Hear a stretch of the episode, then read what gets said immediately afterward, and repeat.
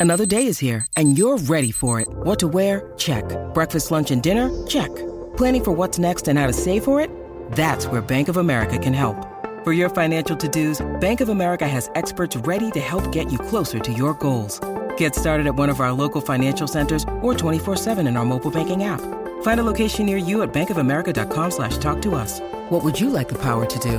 Mobile banking requires downloading the app and is only available for select devices. Message and data rates may apply. Bank of America and a member FDIC. Here's what's cooking on the Sports Stove Fantasy Baseball Show. We start things off with ranking the catchers, talking rule changes, and all that went on in the MLB offseason. That's what's cooking on today's Sports Stove Fantasy Baseball Show.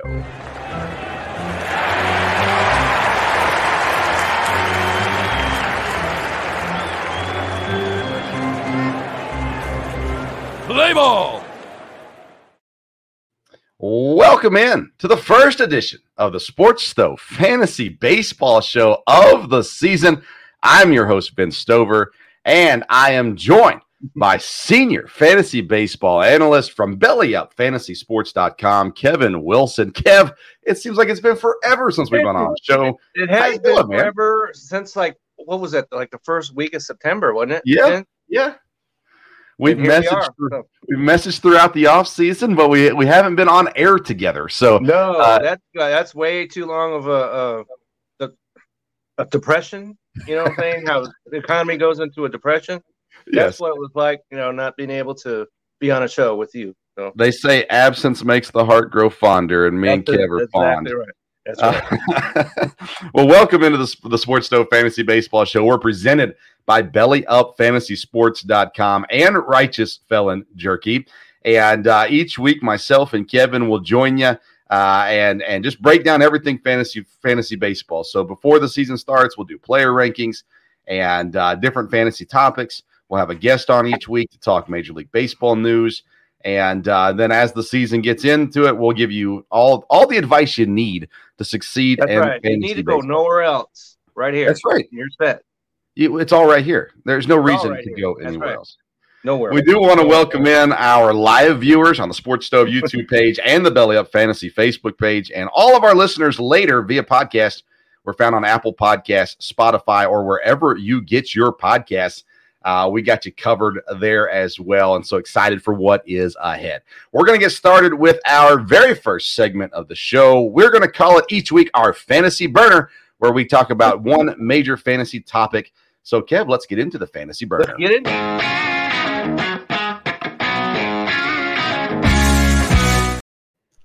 All right, Kev. Today, what we're doing in the fantasy burner is we're talking about a rule change and how it's going to affect fantasy baseball this year. We've decided to talk about the shift on the band, or not the band, the ban on the shift. There we go. We'll get it right one of these days.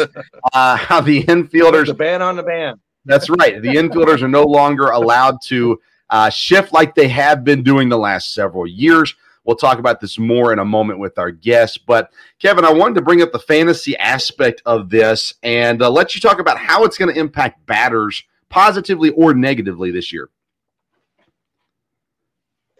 Well, there, I can't see how it could possibly affect batters negatively because, first of all, uh, well, well, left-handed hitters specifically, right-handed hitters they didn't really shift on because apparently right-hand hitters know how to go the opposite way. Mhm. And uh, we we talked about this all last year. Left-hand hitters, we've given up any pretense of them even trying to go the other way now. And so from the time they pick up a wiffle ball and t-ball all the way up to the majors, they don't have to worry about that anymore. And so left-hand hitters, there should be a ton, just about every left-hand hitter Yeah. that will benefit from this shift ban. And uh, because not only do you have the shift ban, you have it so that the out infielders cannot be on the outfield grass. Mhm. And so what we've seen is you might have the, the third baseman clear in the right field, Right. or sometimes the shortstop's over there in right field, and the third baseman is on the uh, uh, infield next to the second baseman. That will no longer be the case. And so when you look at some of these hitters, like um, here in Texas, uh, Corey Seager mm-hmm. specifically, I was doing some research and come to find out that of all the major league hitters, he had the most hits taken away by the shift in the last two years. And uh, I was kind of surprised when I found that out because, you know, I'm a Dodger guy and I thought that he could hit the ball the other way better than he apparently can. So, guys like him, massive upside for him. And uh, there was a story in the Dallas Morning News this morning about him and how he came over to Texas last year and he struggled to begin the season, and uh, and he and then he in the second half he was better. But I expect him to come out this year, guns blazing right out of the gate. He's been on the team, you know. He's he's been around the the the guys now, and uh, him and Bruce Bochy have had some pow pows here, and so I expect Corey Seager to be a very significant impact player coming up in fantasy baseball this year. And essentially, anyone that hits from the left side is going to benefit from this. And I saw some people saying, well, it'll be a negligible, neg- whatever that word, negligible. Okay. Impact. I don't believe that for a second. This is going to have a major impact on left hand hitters throughout baseball. And so, like I said, there's be no pretense of them hitting the ball the other way. And I'm sure that uh, they'll be like the shortstop will probably be like a foot away from the from the second base bag, and I'm sure the third baseman will probably be where the shortstop was. So you've got still the whole entire, you know, third baseline that they could take a shot at, but they're not going to do that sure. for the most part. And so I think that there's going to be a major impact. And uh, I don't know about you, but I've done some fantasy baseball mock drafts, and mm-hmm. I don't see a big impact on their stats. Mm-hmm. So I'm I'm I'm whatever they say about left-hand hitters, I'm taking that in a grain of salt because I think they're all going to do better. It doesn't matter if you hit 190 or you hit, you know, like Luis Arraez and you hit 318 to lead the American League in batting. Every single left-hand hitter will have a better season next year simply because of this shift, shift man. Yeah, I think you know I'm as a Brewers fan, I'm excited about what's ahead for Rowdy Tellez. I mean, he already Rowdy had a good Tellez year last another year. Another guy that we could certainly talk about him. Yeah, yeah. I mean, he had, a, he had his Big, best strong year. guy, and and and, and the other thing I was reading it, it says that it won't have a whole lot of impact on home runs. I don't see how, or uh, you know, one way or the other. But if you're not worried about anything other than hitting the ball, I think the home runs will still be there. Yeah. And Rowdy Tellez, as you mentioned, is a guy that we all know he can hit it to the upper deck.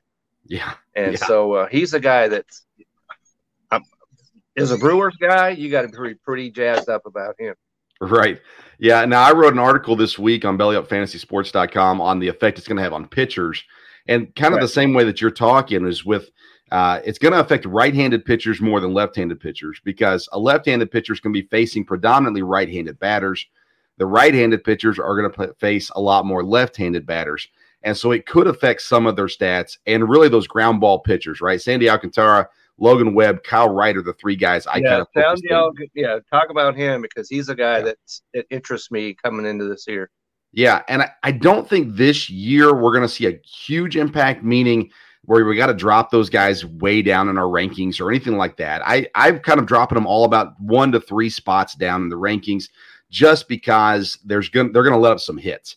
But I still think it's going to take a couple years for the batters to get back on track because they're so used to trying to get the ball in the air. They've kind of avoided those ground ball situations if they could. And it's going to take some time to break that habit, I think. And so I think this year we'll see some impact Next year, we'll see more impact and so on and so forth from there. But those guys are interesting to watch because if you're a ground ball pitcher, the shift has been great for you, especially right-handed pitchers. Yeah. And now guys that are hitting 211 and stuff like right. that. And, right. you know, and so they hit the ball to short right field. And there's, like I said, the shortstop making the play. Yeah, and we're gonna we're gonna watch all season and see how it impacts pitchers and and hitters. Um, I'm I'm already kind of stacking my deck when it comes to drafting. on left-handed guys. I think it's going to have a, a better positive impact on those guys, like you mentioned. And so as I'm drafting, if it's a choice between player A and player B, and one's right hand and one's left hand, I'm probably going with the left-handed guy uh, just just to see what happens this year. Right, that's that's where I'm going to take my chances at in my drafts. Is uh, I'll be I'll be a heavy left-handed guy if if that's where the decision if that's the only decision I'm trying to make between player A and player B that is relatively equal. Um, well, I'll go with the left-handed guy and and see if that strategy pays off for me. Because Kevin, I'm not sure if you remember this or not, but last year I defeated you in our playoffs in fantasy oh, baseball. Yeah, uh, you I don't want you to forget. remember that, Vince. Yeah. Yes, but then I lost to Dan uh, D'Amico. Right. We'll have Dan on in a couple weeks.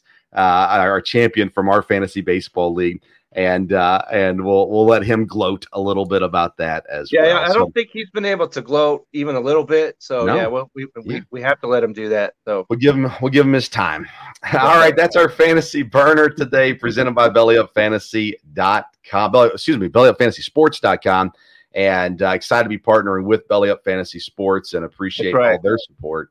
And uh, you can always find Kevin's articles there, both football and baseball, and sometimes basketball on there as well, and uh, and then I'll be dropping weekly fantasy baseball articles. yeah, well. get over there to that Belly Up Fantasy uh, website because we've got baseball stories coming up through the wazoo, as you mentioned, you and I, and there's some other guys that uh, are brand new. That's right, we Belly Up family, yeah. and uh, so there there are going to be stories. So you're definitely going to want to check that out multiple times per week coming up. That's right multiple times per week. All right. Uh, second segment of the show. Each week, we're going to bring in a guest, and we call this segment our call to the pin.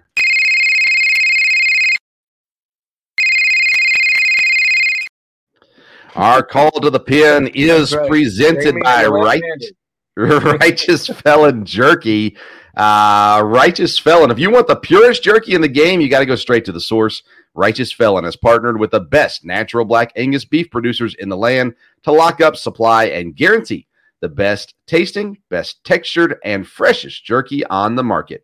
Righteous Felon offers free shipping on all orders for $50 or more. Visit righteousjerky.com. Use the promo code BELLYUP, and you're going to get 15% off your purchase. And today, joining us in our call to the pin is a host of the Baseball and Whatever podcast, Justin Mickelway. How you doing, Justin? I'm good, guys. Thanks for having me on. Uh, I hey, appreciate it.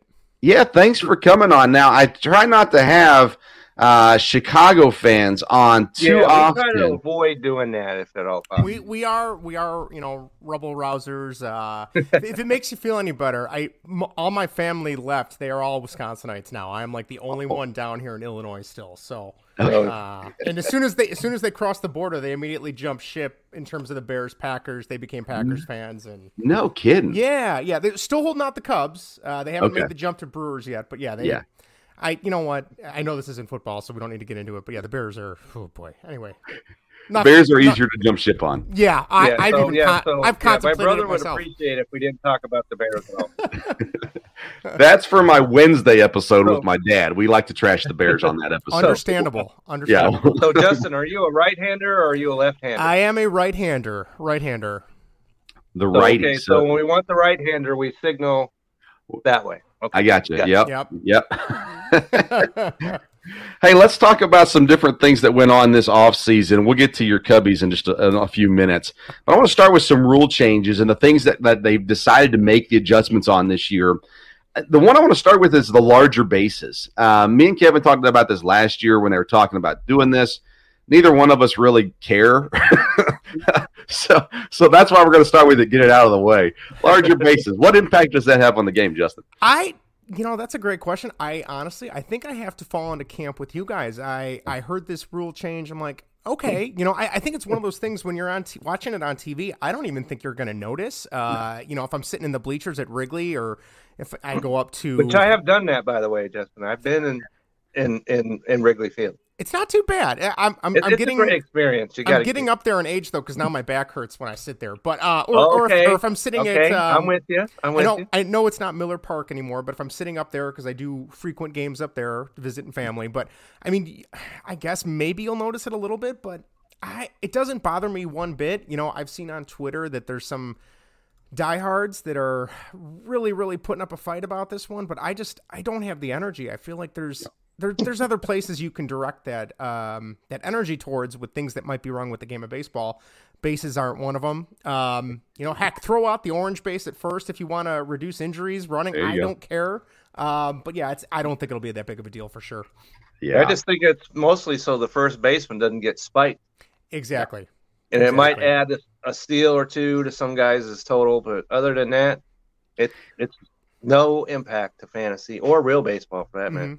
That's yeah. a good point, Kev. Honestly, you know, I just keep thinking over the it just really doesn't matter aspect of this, but you're right. Stolen bases could be impacted by that. Right. Not you know, all it could take is just this little bitty, so you're safe or you're out. Yeah. yeah. And so, you know, this is not the area of stolen bases in the 1st mm-hmm. place. And I do suspect, especially if the rule we're going to talk about later, I'm sure, is going to kick stolen bases up throughout baseball this year. But not, we're not going to see 70, 80, 90, yeah. you know, Rickey Henderson type stuff. We're never going to see that again. No, and yeah. is, is somebody who I literally am about one chapter left in the new Rickey uh, Henderson book that came out. I want to say it was last year. Reading all about stolen bases again, it kind of me it kind of made me a little nostalgic for like that yeah. Know, late '80s, mid '90s, yeah. like especially yeah. the '90s yeah. when I grew Tim up watching baseball. Guys like that. Yeah, yeah. They so would if, routinely steal 70, 80 bases. So if that comes back as a result of this, I'm all for that as well, for sure. So, but it's not because of the larger bases that mm-hmm. stolen bases are going to come up. There's another right. rule that will affect that more let's let's get into the shift all right because this is going to be the biggest i think we'll get to the pitcher clock in a minute but i think the shift is the biggest thing this year so with the rules it's four infielders must be within the outer boundary of the infield when the pitcher's on the rubber uh, infielders may not switch sides. In other words, this is according to MLB.com. In other words, a team cannot reposition its best defender on the side of the infield the batter is more likely to hit the ball, which isn't technically true. They can move their best defender over there. They just got to shift the other guy over to. Mm-hmm. Anyways, if the infielders are not aligned properly at the time of the pitch, the offense can choose an automatic ball or the result of the play. And this rule does not preclude a team from positioning an outfielder in the infield or in shallow outfield grass in certain situations, but it does prohibit four outfielder alignments, which is something that Kevin talked about just a minute ago as well. So, Justin, let me and Kevin have talked about the shift now for I think two years. Um, it's, it's, a two-year conversation, so yeah. maybe we get yeah. some fresh perspective in sure. on this. Yeah. So, Justin, start with: Were you against the shift?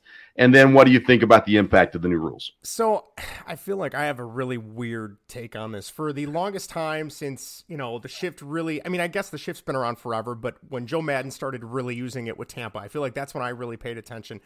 And for the first like decade, decade and a half, it was always, well, you know, these guys just need to learn to hit opposite field. That's it. Just learn, learn, learn to hit opposite field you can get past that. And then you, you look back 10, 15 years, well, those guys either never learned to hit opposite field or they couldn't hit opposite field or they just didn't care enough to learn. And so finally, I'm at the point where it's like, all right, great. You know what? Let's bring back where there's no more shifting. We'll see some more offense. Now, I would also argue that goes against Rob Manfred and pace of play because that's going to make games longer, which you know, I don't know where you want to go with that, but I finally this last year I kind of made the jump where I'm like, all right, bring it back. Let's let's just go back to how things used to be where it wasn't so predominant. Um, I do think being able to keep the infielders on the baseball diamond itself, not being able to go out in the outfield, I think is an interesting touch. I, I, it's weird for me to say that I'm glad that they made this rule because 10 years ago I would have said, no, that's stupid. Why would you why would you even give them that opportunity? They need to learn how to hit, and clearly they never did. So right, bring it back. So, yeah, so yeah. there there are no more Tony Gwynn's left. No, in Major League Baseball because he hit 800 mm-hmm. against the shift. Yeah, yeah. So. It's and, it's like you said, it's similar. Like bringing up Tony Gwynn, he was one of my favorite players growing up. Um, you know, I'm kind of excited to see a little bit of an emphasis on line drives and ground balls again. Maybe. Um, I I get launch angle, I understand it, but I'm so yeah. I'm that. so sick of hearing launch angle. I can't begin to. I just you. I don't know. And and again, this is me, you know, growing up playing in little league in high school, and it was just like, you know what, put the good part of the bat on the ball, and uh, good things will happen. You know, I never cared about launch angle, but I get why these guys do. But no, I'm I'm all in favor of it, which is again really weird to say, but I think it'll it'll make for some fun offensive games, which. uh having more active moments in the baseball game in between or during the innings, I think is going to be very helpful for the fan bases as well. Hopefully. Yeah, and we'll see an uptick in singles this year. Mm-hmm. We're not probably not going to see a great uptick in doubles and mm-hmm. triples and things like that necessarily. I wonder how often we're going to see the outfield shift though. With the outfield still being able to move around, you can still shift an outfielder, you know, to play that short right field area and shift the other one over behind them and those kinds of things and shift the left field all the way over to center field if you want to which would still kind of do the same thing the infield shift was doing, mm-hmm. uh, but it'll leave a massive gap in the outfield. And so, you know, all you have I'm to do is hit a line drive the other way, and you're automatically standing on second base. Yeah. Second base, yeah. yeah. And I'm interested to see if we, if the managers kind of try to play around with that a little bit, how quickly we see it, how long it lasts, those kinds of things as well. Because I hate, again, being a Brewers fan. I'll sit there and watch a game and you see this hard hit shot that gets through the gap on the infield and you're like, yes. And then all of a sudden there's a guy standing there 30 yeah. feet back. You're like, oh. exactly. Exactly. Yeah. It's, I, you know, it's, it's, uh, it'll be, it'll be interesting to see. I'll be curious to see how much of a, of a change it, it affects just in terms of offense. And I, I said, what the heck, let's, let's do it because yeah, baseball can be boring at times, unfortunately, yeah. and that's that's some even as somebody who loves baseball, it's like all right, let's let's get some more offense in there. So I say I, I welcome it at this point. Sure, yeah, I'm excited to see too because managers have done a good job with getting creative. We've seen it in the mm-hmm. bullpen, uh, we've seen it in the lineups, we've seen it in in the shifts and all that kind of stuff. So I'm curious to see what at some point early in the season, a manager's going to do something with an outfield that we're going to go, oh my goodness. Mm-hmm. Well, that didn't really change anything when it comes to the banning the shift. Well, they're doing this now, so it's the same thing. I'm interested to see how that how that shakes out. Uh, you talk about pace of play. They're, they're putting the pitch timer in. They've been doing this in minor league baseball. All these rules have been in minor league baseball at some point. Um, the pitch. This is an interesting one, though. I think we look at the pitch count. So the pitcher must begin his motions uh, to deliver the pitch before the expiration of the timer, which is 30 seconds between batters, 15 seconds with excuse me, 15 seconds with bases empty, and 20 seconds with a runner on base. If the pitcher violates the timer, it's an automatic ball. If the batter violates the timer, it's an automatic strike, which is interesting. Uh, batters have to be in the box uh, and alert to the pitcher by eight seconds, uh, eight second mark into the clock or else they're going to be charged with an automatic strike, um, which is going to be interesting to see how that one goes. Uh, with runners on bases, the timer resets if the pitcher attempts a pickoff uh, or steps off the rubber. He's allowed to uh, let's see here two two pickoff moves on the third one. Uh, if it's successful, all is fine. If it's not successful, an automatic walk uh, or excuse me, automatic base uh, to the guy that's on on base there. Mound visits, injury timeouts, and offensive team timeouts do not count as disengagements. And if a team has used up all five of its allotted mound visits prior to the ninth inning, that team will receive an additional mound visit in the ninth inning, which is intriguing and umpires may provide extra time if warranted by special circumstances. All right, Angel Hernandez, what are we going to do this time? um, so, so I like the idea so, generally. The circumstances mean when they're over there checking out the dude's belt and stuff? Sure, yeah, when they're fondling his hands or something like that.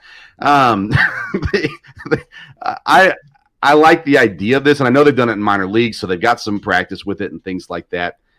I just get worried that we're going to get into some weird stuff here with the with the umpires because you know these umpires these days and things like that. But uh, Justin, let's start with you on the on the pitch timer. What do you like about it? What do you dislike about it? Uh, you know, anything that kind of speeds up the pace of play, generally I'm in favor for. I mean, I'm not a White Sox fan by any means, but I remember watching White Sox games and having Mark Buehrle pitch in like a two and a half hour game yeah. was wonderful to watch. Like, as much as I love baseball, a quick two hour 25 two 230 yeah greg maddux was the same yes way. especially when yeah even when he made his second comeback with the cubs. It was it was great. I loved it. So in that regard i think i'm in favor of it.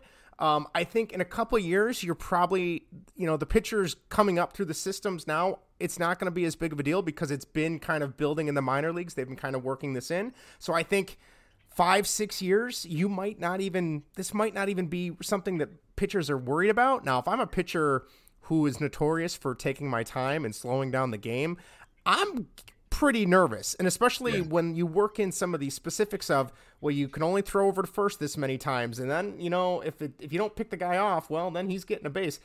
that's the only spot where I feel like, oh man, I could see some gamesmanship here where things could get messy really easily. Um, but just as a fan, like I'm in favor of that too. Um, in terms of just speeding up the game a little bit, if it does. Now the, yeah. the shift thing might completely counterbalance that. I don't know, so we'll see what happens. But yeah, I, I say give it a shot. I'm excited for it. Kev, what's your thoughts on this? Well, I don't know how many times I've watched a game where you're sitting there and the pitcher is standing there facing the batter where it seems like it's like three minutes. Yeah. And you're like saying to the TV, and I know I've done it, you guys have probably done the same thing throw the ball. And so for that, I think that's going to be a good thing. And I think they're going to they're going to start this in spring training, obviously. So I don't think it's going to take quite that long for these guys, even the, the ones that have been in the majors for a while now. They'll adjust to this. And so I think this is a very good thing that uh, I forget his name, but uh, back in the, I guess it was the 70s, you had a guy was his name was the nickname was the human rain delay. And then he'd get into the box and step out, and he'd do his gloves and all this and that. And it would take him five minutes to bat. But we don't have anything like that going on anymore. a guy gets in the box, the pitcher throws it, he hits it, and we're you know off to the races. And so I think that's a very good thing.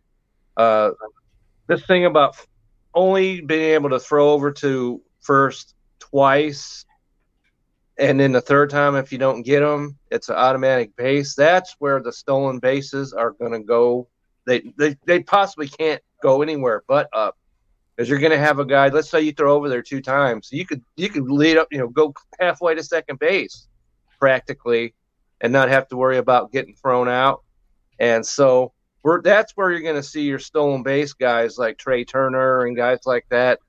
Their stolen bases are going to go up. Like I don't, like I said, I don't. I'm, we're not going to see any Rickey Henderson type stuff, but maybe we could see a guy steal 60, maybe. And so uh, that I think is a good thing. I, that's the kind of thing that pitchers are going to have to get used to because they're used to throwing over there and throwing over there, and everybody's booing throughout the whole stadium. And so, uh, so you throw over there twice. Now the, the, the you know it's really on you to you know make sure you get the the play, and so because he could steal, and now you got a guy on second, and the dude's still at the plate. So yeah, in the minor leagues, 2019, when they first implemented this pitch clock, uh, steal attempts were up 68%. Success rate was up 68%. In 2022, it bumped up to 77% in steal success rates. Um, and uh, so you see that those kind of numbers go up. There's we'll talk about this in a later segment, but the fantasy value of steals guys is going to go up, especially, especially, in in our league. That's a points league, and yeah. a stolen base is a point. Yeah, and so that is going to you're going to have to really weigh that in to some of these guys that you're going to be looking at, and so if look at uh, Aaron Judge, right? He had what was it, 16 steals? I think it was.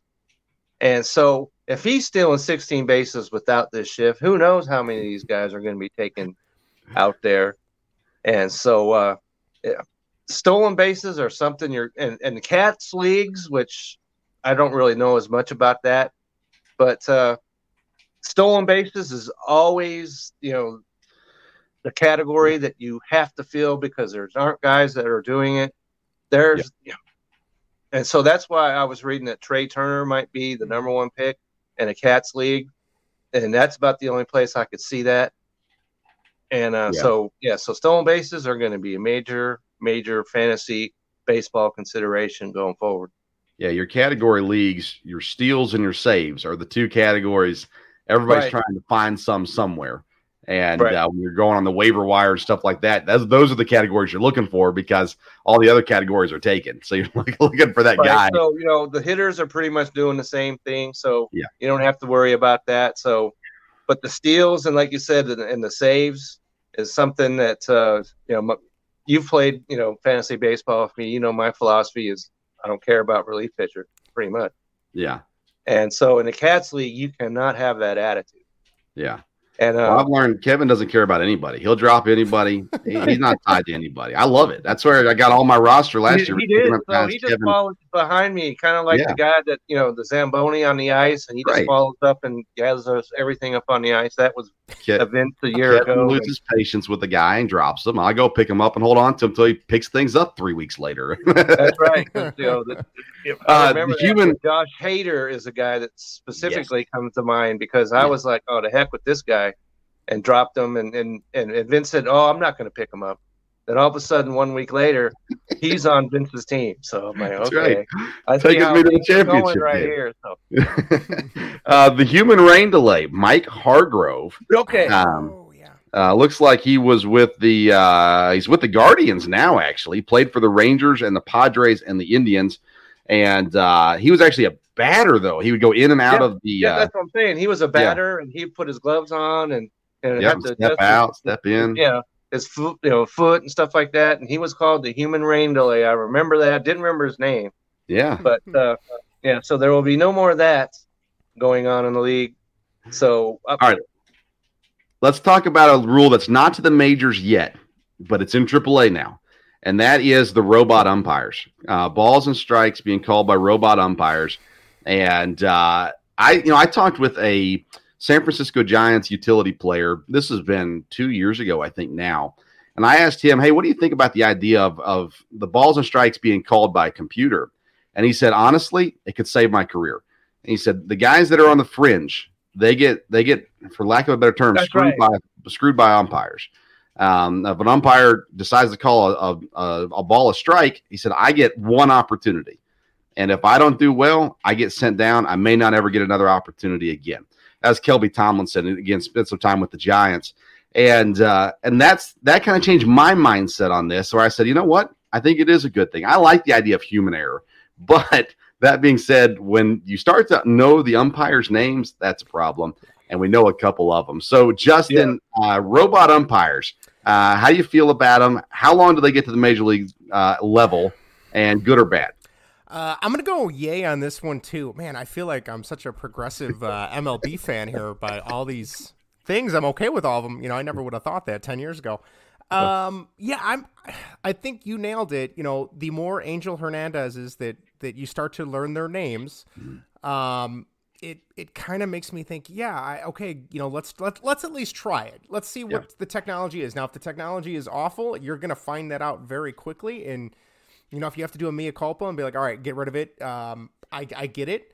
But yeah, I, it your your your mention of of the you know the guy that's on the fringe trying to make it and not getting those calls it reminds me of like you know in the NBA in the 90s you know Michael getting calls with you know maybe not necessarily traveling but kind of traveling it, it's kind of like you're not getting the outside of the plate but the guy that's been pitching for 15 years well he's going to get the benefit of the doubt right and whether or not that's right or wrong I could do a whole discussion on that too but if that's the case, this kind of at least makes it a little bit more of an even playing field for everybody across the board.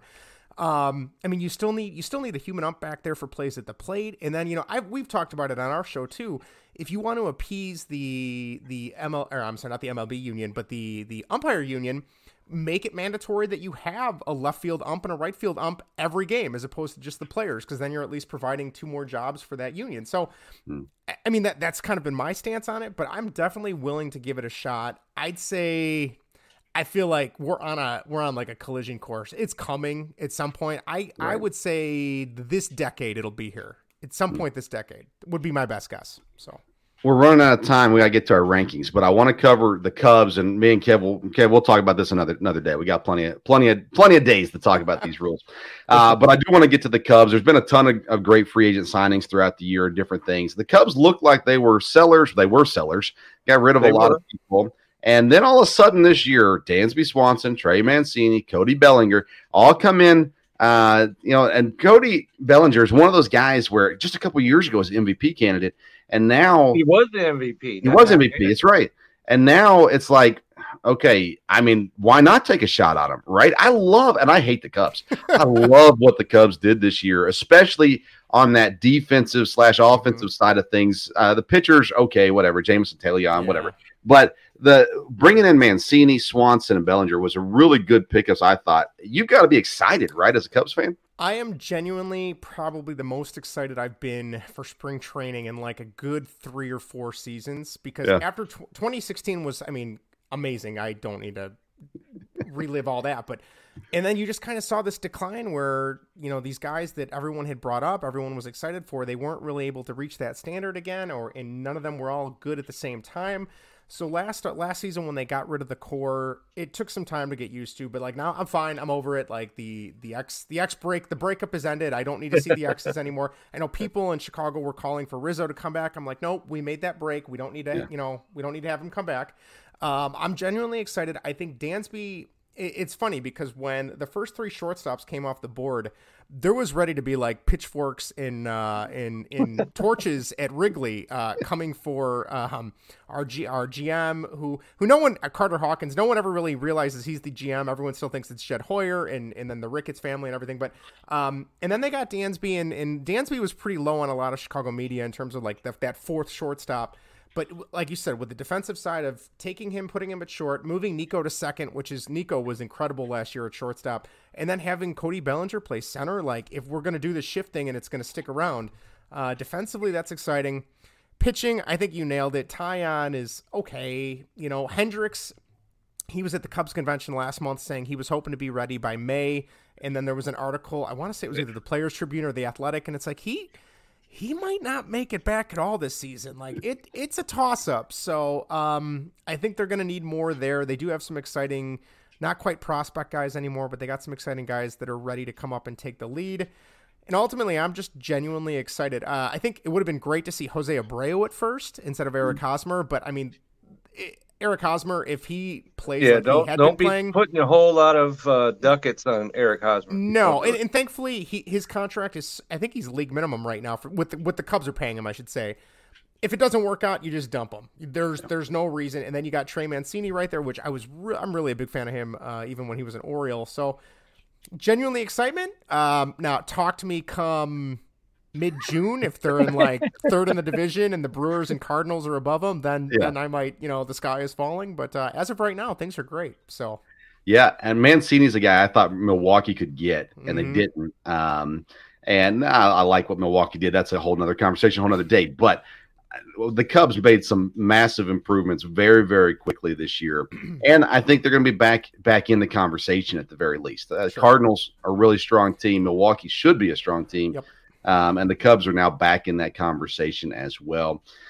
Uh, again, we're running short on time. We got to get to our fantasy stuff. Uh, but Justin, again, he's a host of Baseball and Whatever podcast. You can find the podcast on Twitter at Baseball and What, and you can find uh, Justin on Twitter at JS underscore MC2. As if you're watching, you can see it there on the screen. Justin, tell us uh, quickly kind of about your show because it's definitely more than baseball. Yeah, yeah. So uh, it's me and my. It was my two other brother-in-laws. One of them's taking a little minute, uh, mini sabbatical because he just had his third child. So it's me and one of my brother-in-laws, and uh, we just love baseball. We'd get together at family parties and be talking, and it's like, you know what? Should we? You think people would listen to us? And it's like, no, probably not, but we'll try it anyway. Uh, and then when it wasn't just our family and our wives, you know, pity listening. Um, Yeah. and thank, thanks to the awesome people at Belly Up to kind of help spread it. Uh, kind of caught on, but you know, we do baseball, mostly Chicago sports, and then the second half we do pop culture and, and rankings and things like that, just because we know Chicago sports can be really depressing, like it is right now. Uh, I can't even go into all the reasons. There's not enough time to talk about why Chicago sports are depressing. So we always joke, even if you hate sports or you're you don't want to hear yeah, about Chicago, yeah, we don't need to do that right now. no, you got the second half. You know, we'll talk movies, TV, um, video games, uh, athletes we grew up with, and, you know, uh, the glory days of our youth and stuff like that. So if that sounds interesting, uh, yeah, check it out. Baseball and Whatever podcast found wherever you get your podcasts as well. Justin, this has been a blast. We're going to check Yeah, in with you. been. We're going to check in with you as the season goes on, especially if uh, the Brewers are beating the Cubs. We'll definitely check back in with you. Which, Or if I don't or know if if you saw this. team- I'm sure you did. That the very first series of the season Yep. Yeah. Oh yeah, Brewers Cubs. it's on my calendar. And So, team Kevin's cheering not for this week, snowed we never know. It's When Dodgers, game, Mariners, Rangers. We never know who Kevin's cheering for. But no, I'm just kidding. He's he's a he's a, he's a Dodgers fan. but we'll check we'll check back in. Justin, hey man, thanks for spending some time with us. Really do appreciate it. It's a lot of fun. All right, thanks guys. Take it easy. I'll All see you. All right. All right, Kev, let's get into our last segment Let's of the day. Yep. We've All been right. waiting for it. It's the fantasy focus segment.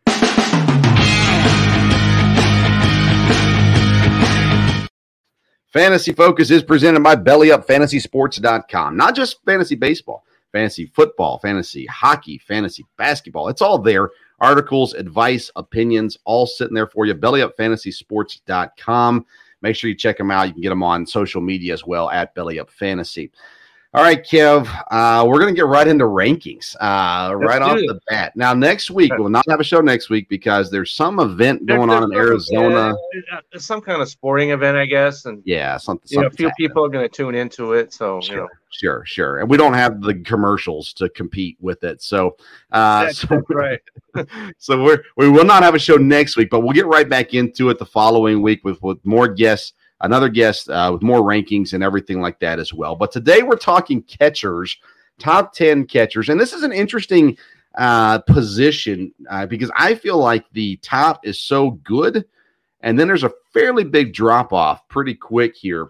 So we're going to start with Kevin's. Let me see if I can pull it up here. Kevin's rankings. So I'm going to read through them real quick, Kev, then we'll talk about them. So Kevin's got JT Realmuto, number one, Dalton Varsho, number two, Will Smith, third, Rutschman, fourth, Salvador Perez, number five, Alejandro Kirk, number six, Wilson Contreras made the move to St. Louis, number seven, Sean Murphy made the move to Atlanta, number eight, MJ Melendez, who we'll spend plenty of time talking about this year, and then William Contreras, the brother of Wilson, in Milwaukee this year at number 10. So it seems like last year everybody tried to talk me out of Realmuto, and I ended up with him in two leagues, and I absolutely was ecstatic that I did. Yeah, you Uh, had to have been. Yeah, Because I was rather surprised, Vince, when I was looking because each year you think that Realmuto is going to, you know, start the the, the decline, decline. Yeah, right? Right. But it didn't happen last year. Didn't happen at all. And so when you look at his numbers, and the thing that really stands out, and we're talking about stolen bases a minute ago, he had 21 steals. Yeah. A year ago. And so he had he's got home runs, he had 22, he has uh, 84 RBIs. What else more could you possibly want from your catcher? Yeah. And so and this is the key though. He played 139 games. Hmm. And so when you're talking about the catching position, if you get your catcher in there in your lineup three, four days a week, then that's all about the more you can expect yeah, out of most catchers. So 139 games, that means he missed only what 22, 23 games. So he's a guy that you could put in your lineup and he'll be there. Yeah. Just about every every day. So far and away to me, Realmuto is number one. yeah. And then your number two guy has that potential. We just got to see it first, right? Dalton Varsho. He's, Right. He got traded to Toronto. Which Um, you've got two two Blue Jays on your list. Yeah. And so I felt like I was telling you just before we went on air. I feel kind of like I'm cheating. Yeah. Because Dalton Varsho may not even get a game behind Yeah. the plate this year. Not a single game. And so he will not have catcher eligibility next year, but we're not worried about that at all. Right? And, but he does year. have it this year, and he's in a much better hitting lineup than he was with Arizona. And so, even though, and he's left-handed, okay, and we just talked about that a little bit ago. He played 151 games, Hmm. so he's going to be in the lineup. He's going to be in the outfield and in DH for the Blue Jays. So he's the guy that last year was a terrific value. I had him on one of my fantasy teams, and he's not going to be nearly as good of it. He's going to be, you know, a great catch and you know, give you the stats and everything, but he's not going to be a value like he Right. was a year ago. You're going to have to spend some capital to get him, and so, but Toronto left-handed batter, and all these guys are right-handed pretty much for Toronto. That's going to slot right in for him. So I think that we're going to see some great things out of Varsho this year, and you can take advantage of that as a catcher and let let me be, you know, the guilty one. You just go ahead and do it, and and don't even worry about it one iota. You know, I'll, I'll carry the guilty flag for everybody right here. Yeah, and then I mean, let's get down to number six, Alejandro Kirk. Again, another Toronto guy. He'll probably get Right. more time at catcher than Varsho. Uh, a lot more time at catcher. Right. Um, he's another guy, 139 games, just like Yeah. Realmuto. So Yeah. he's going to be in the lineup. And so when you look at this, uh, he had a 372 on base percentage, which is excellent, and uh, not quite the home run hitter some of these other guys that we talked about are. But uh, he's a guy that you can get lower in the draft and feel pretty good about it. I mean, Will Smith with the Dodgers has been relatively consistent.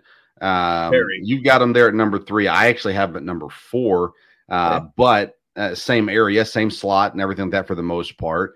Um, and then Adley Rutschman, he's the new guy, right? He came in Yeah. last year. Yep. I was late to the party on him a year ago, and uh, but when he came up to the major leagues, and uh, let's see, uh, let's see, he came up and he had 13 home runs. He scored 70, had 101 hits, and 113 games. Hmm. So he started off a little slow, but then once he started hitting that ball, he was in the lineup every day. I expect him to be in the lineup. And if he's not, he'll be at the DH slot. So he'll be in the lineup quite a bit. So Adley Rutschman is a guy that you can be pretty excited about. The biggest difference in our rankings is Salvador Perez. You've got him at five. I have him at 10. Um, Perez, what worries me about him is age. Uh, does It that is- concern it you is at a all? factor, no question.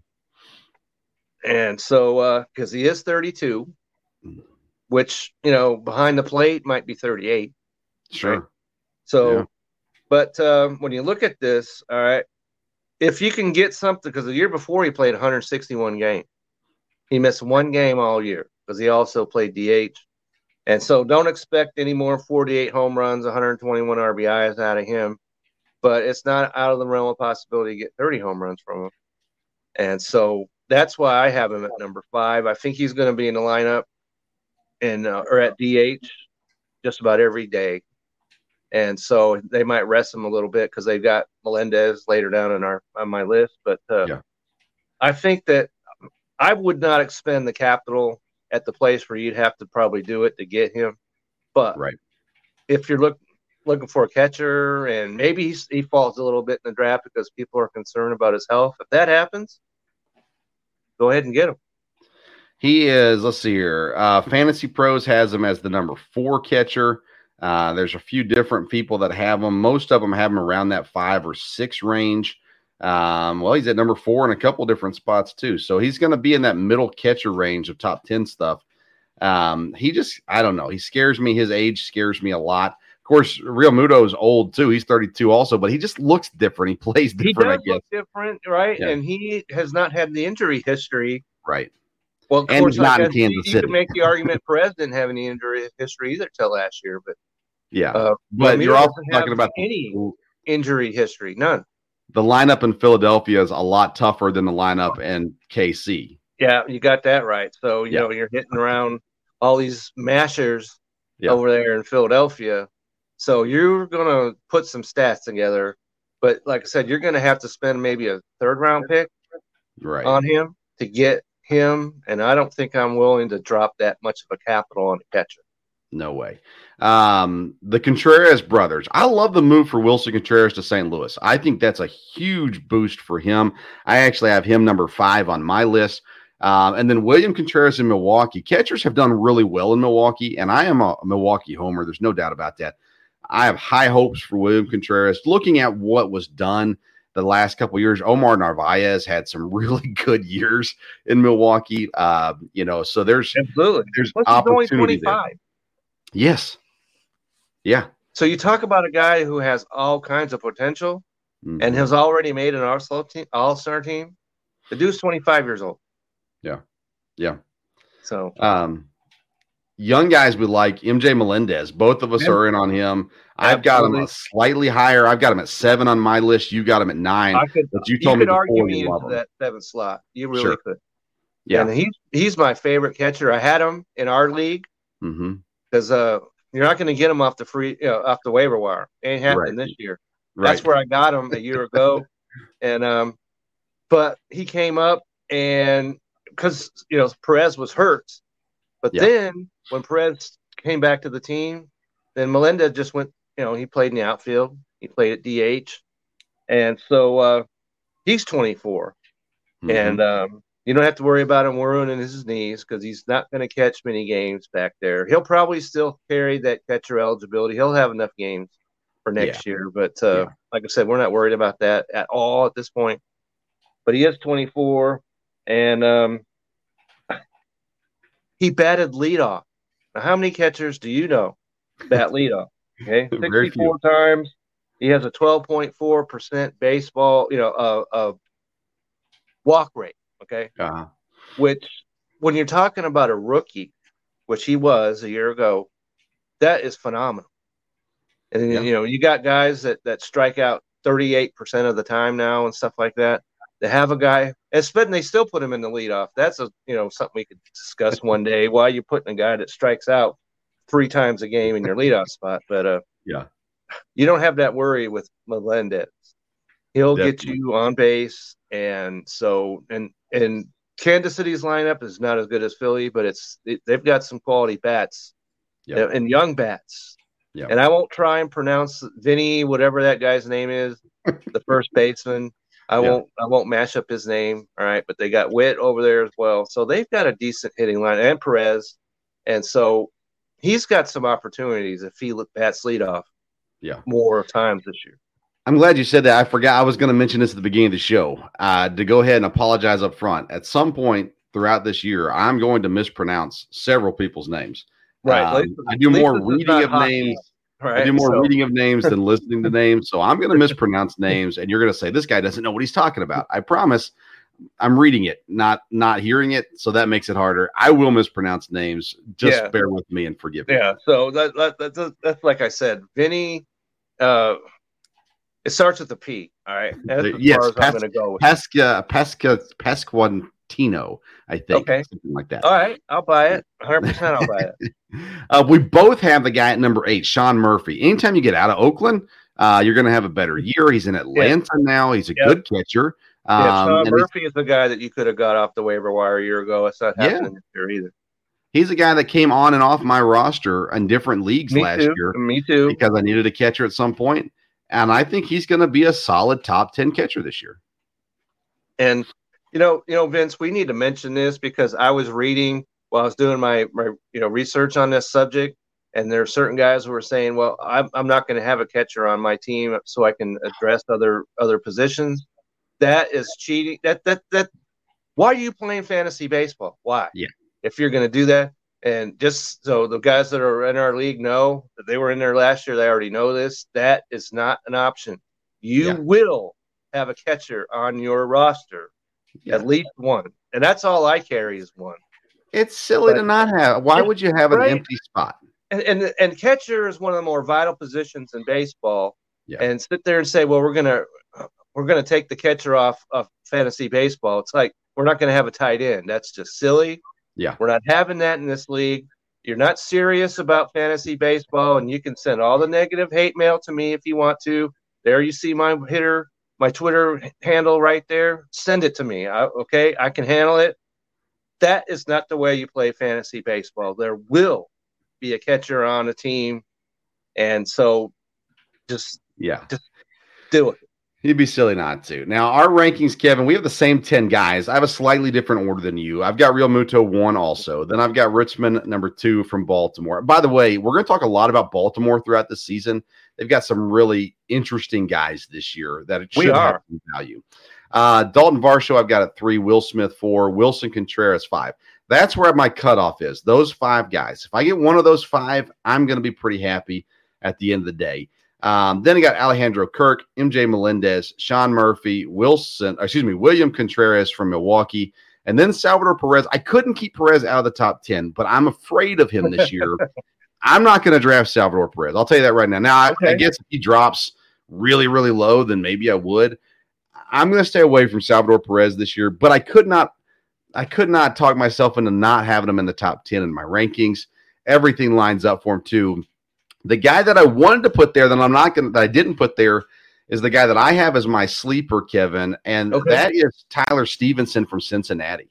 Okay, um, I, I sat there and I I juggled him. Yeah, and I was thinking about him, and I was like, well, because he certainly has the capability of yeah. doing that, and uh, but he's going to have to show me after his injury filled season a year ago. Yeah. That he, because he's a big, strong guy. Yeah. And he's a guy that's, you know, thankfully now, well, you know, I'm a baseball purist and I'm actually saying thankfully the DH is in baseball in the National League. Yes. You could have shot me full of holes before I would say that, you know, even a, even a couple years ago. But in fantasy baseball, that really helps you out because then you got a guy that could slide over to DH and be in your lineup.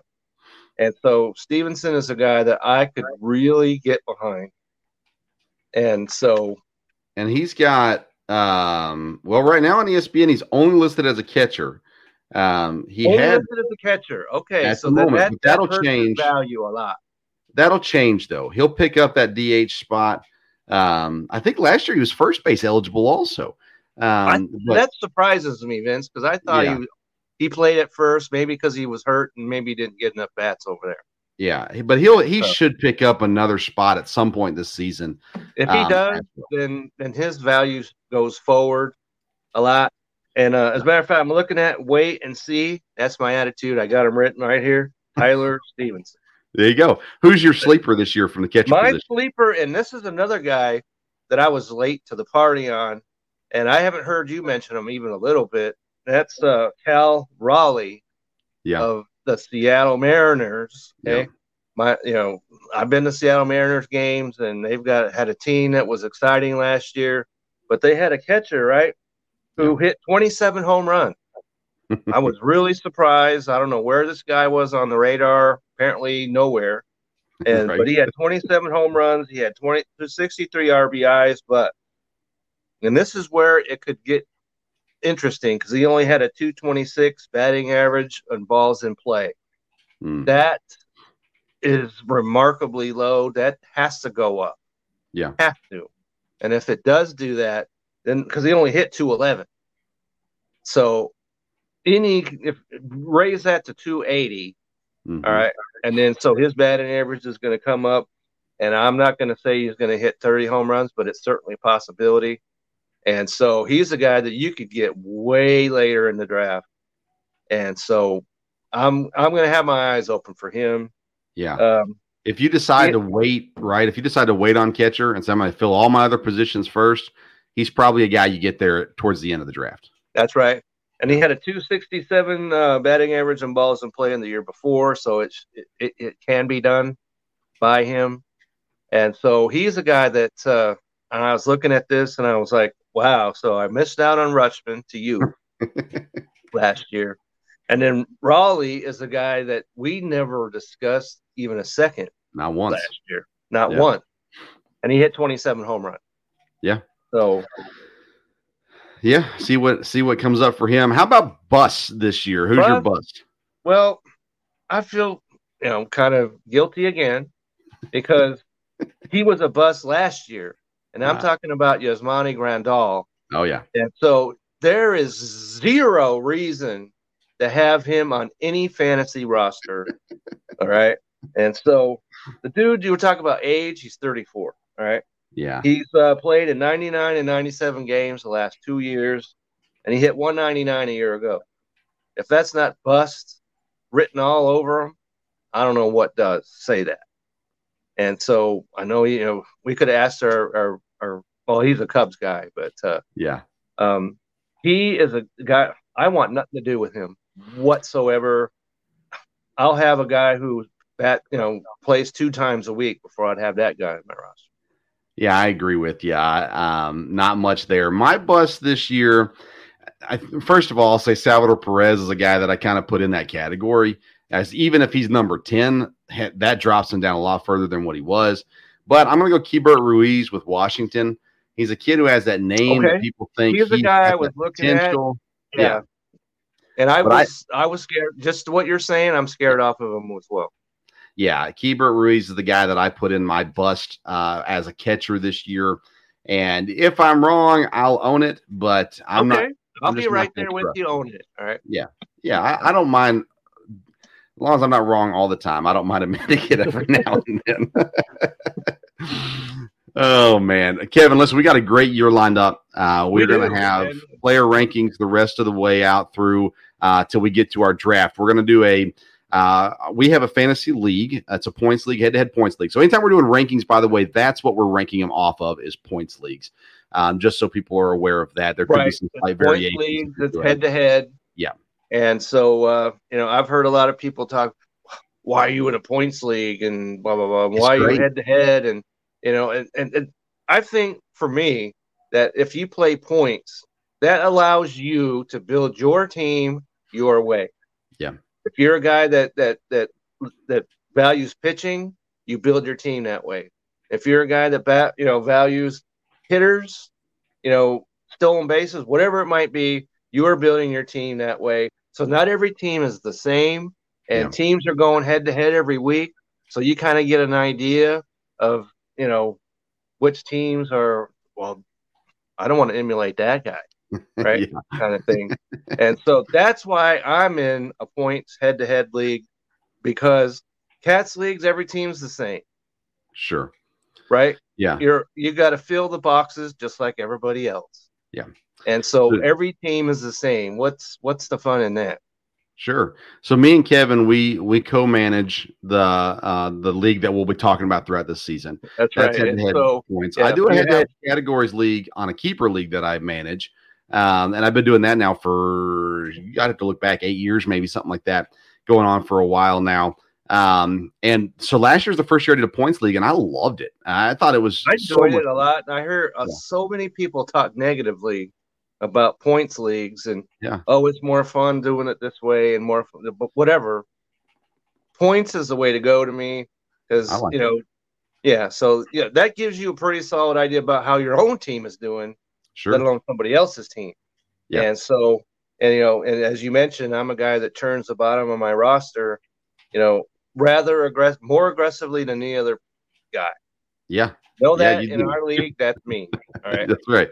That's right. So, um, so again, we're not going to, we don't have a show next week because of the Super Bowl. Uh, the following we'll come back. We're going to be breaking down uh, corner infield. So we'll do first base and third base uh, rankings on that episode. We'll bring you these rankings every single week that we're doing a show.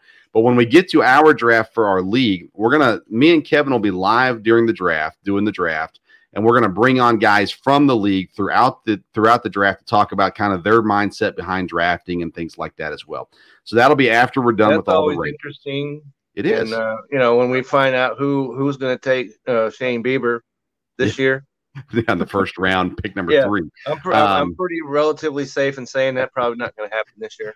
Yeah, yeah, we we we've turned over just like Kevin turns over his roster. We turned over our fantasy league uh, this year. We've we're adding four new faces to the fantasy league this year.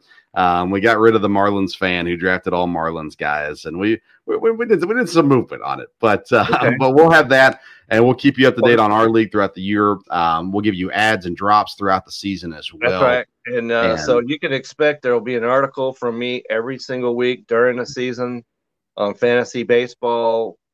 You, you, you could just go ahead and check that off on your to do calendar. That'll be happening. And so uh, I'm jazzed up about it. You know, baseball is my thing. You know, I write, you know, football, you know, and all that other stuff. And, but baseball is my first love. And, you know, we could talk about how boring it is or whatever else, but it is my game. I watch. I'm jazzed. I watch a lot of football, but I watch a lot of baseball too, and I'm with you on that. You can always find Kevin's articles at bellyupfantasysports.com. And again, he puts them out every single week uh, as we get into the season, especially. And uh, I'm planning on getting my catcher rankings up. Uh, hopefully tomorrow. We'll see. I'm in the middle of basketball season coaching high school basketball. So we'll see if I got the time to do that. But we'll get we're gonna work on getting some of that stuff up as well. But all season long, you're gonna find fantasy baseball articles, not just from me and Kevin. We got other staff writers as well at bellyupfantasysports.com. Right. We'll try to get those guys on the show. that you can look forward to. Yeah. Um, maybe remember his name, the one that has talked about uh, Tyler Mahle. if I'm pronouncing yeah, um, oh no, that, I wish you wouldn't have said that. I gotta, look up his name. He's new. He's brand new.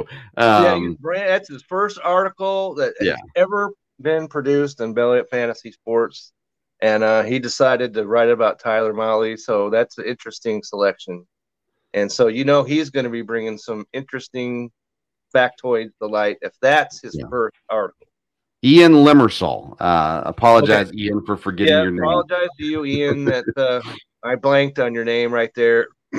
Relatively positive that won't happen because that first article, you mean business. So yeah, yeah, lots of good stuff from there. Kevin, you can always find him on Twitter at Kevin62 W I L S E A. So it's Kevin Wilson and the Seattle there at the end. Kevin six two W I L S E A. Uh, we'll talk about your Broncos. Uh, well, you're not a Broncos fan, but uh, your Russell Wilson uh, takes another day as well.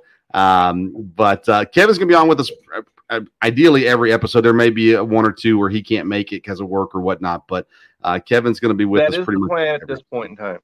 Yeah. And we'll have another guest, a third guest on every week as well. And we'll have some national guys, we'll have some belly up fantasy guys, uh, some other podcast hosts and things like that along the way. But this season, we're presented by Belly Up Fantasy. So go visit bellyupfantasysports.com. And That's we're right. also partnered with Righteous Felon Jerky. And I had some Righteous Felon Jerky the other day. I had two different flavors, plus some of the beef sticks. Loved the beef sticks, by the way. But you go to righteousfelon.com, use the code belly up. You're going to get uh, 15%, excuse me, off your purchase. There at righteousfelon.com. Use that code belly up, 15% off your purchase. And it really is a great texture jerky. I think you'll enjoy it. Uh, so looking forward. I still have to try some other flavors. Hello, righteous felon. Uh, but yeah, um, so yeah, so you know, you know, if you want to send some stuff over to us, don't be shy yeah. about it. Yeah. Just know that uh, me and uh, I can't do the, the, the, spicy, put me in the ground kind of thing. so, uh, uh, if you missed any, ladder, so me and Spicy yeah. do not go. Doesn't work. That, doesn't work. That, yeah, that does not work. Man, we're ending on a high note, Kev. That's uh, right. That's all you're going to get this year. That's it. Yeah, that's right. uh, listen, if you missed any part of the live show, you can go back and listen uh, wherever podcasts are found. Just look up the Sports Stove podcast. It'll be within those episodes. I do host the Sports Stove podcast, which uh, comes out every Wednesday night live. Me and my dad talking sports. I host the Sports Stove Local Hour, which covers Eastern Kentucky University sports. And then we've got the Sports Stove Fantasy Baseball Show now under that umbrella as well, every Sunday night live, 8 o'clock. And then available again, the audio version will be available wherever you get your podcast as well. Right. We're live on YouTube, Sports Stove YouTube, and Belly Up Fantasy's Facebook page is where we're and, live uh, at. I, am on, of course, on the uh, the Belly Up Fantasy Live football right Sunday preview is at uh, 10 o'clock Central so uh, I know that Eastern time is where time began or whatever, but uh, it's every Sunday. And then I'm part of the uh, Belly Up uh, Sunday Super Bowl Super Show next mm-hmm. week. So those are two shows to look forward to next week.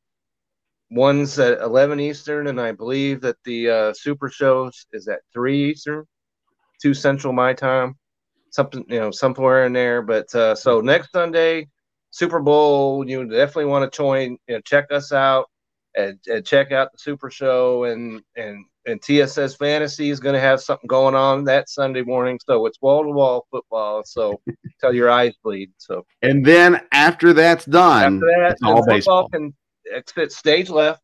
That's get right. stage, get off. Brett Favre, you know, and all of you know what he's going down in Mississippi, and then you got your Aaron Rodgers. oh my goodness! And all that. Exit stage left. Get off. Baseball.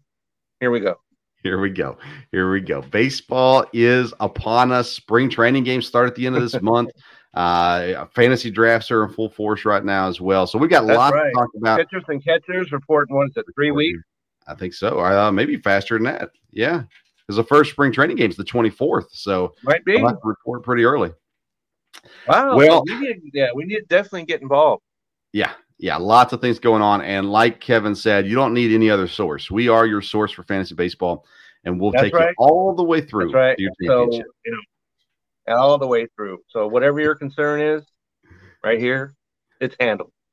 It's handled. He's Kevin Wilson. I'm Vince Stover. Thank you so much for tuning in to today's Sports Stove Fantasy Baseball Show. Until next time, we'll see Until you around the Sports Stove. All right.